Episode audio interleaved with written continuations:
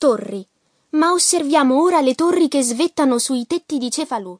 Il loro aspetto è massiccio e imponente, come quello di torri di avvistamento a difesa della popolazione e del territorio. Nei due livelli inferiori vi sono singole feritoie, mentre più in alto si aprono finestre monofore e bifore che alleggeriscono la struttura.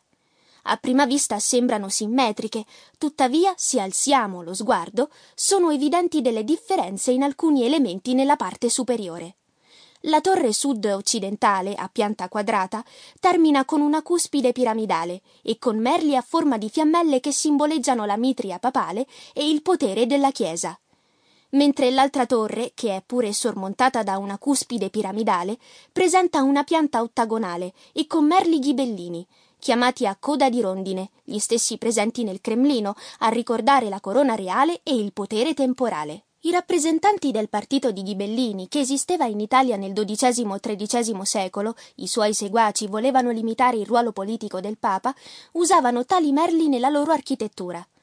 Anche le finestre presenti sulla loro facciata sono diverse.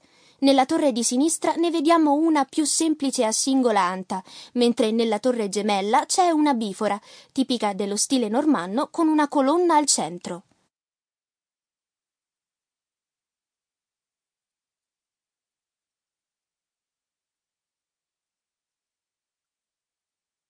Il portico. Tra le due torri c'è un portico quattrocentesco, attribuito ad Ambrogio da Como, introdotto da tre archi sorretti da quattro colonne.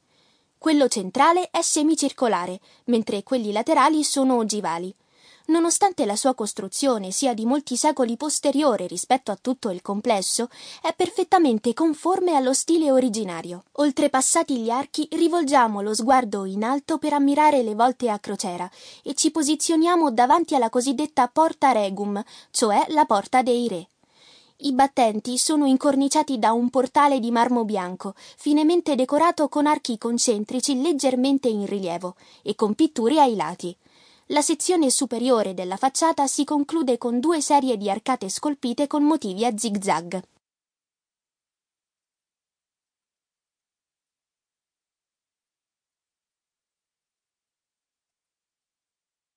Facciata orientale.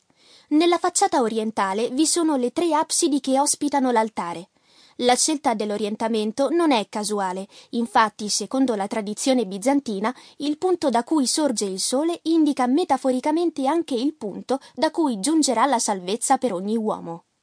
Le absidi hanno una forma semicircolare, quella centrale, decisamente più alta e ampia rispetto a quelle laterali, in origine presentava tre grandi finestre, che vennero sbarrate per la realizzazione del mosaico absidale, ed una più grande ad arco ogivale.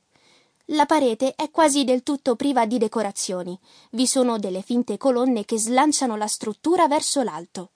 Sulla sommità possiamo vedere un ornamento a falsi archi. Le absidi laterali hanno ornamenti altrettanto semplici a cui si aggiungono degli elementi a finti archi intrecciati.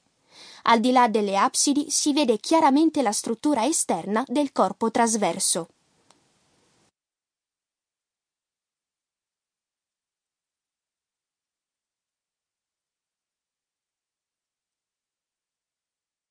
Facciata settentrionale, chiostro. Sulla parete settentrionale vi è una delle più eccelse testimonianze artistico-scultoree di età normanna. Il chiostro, la galleria coperta.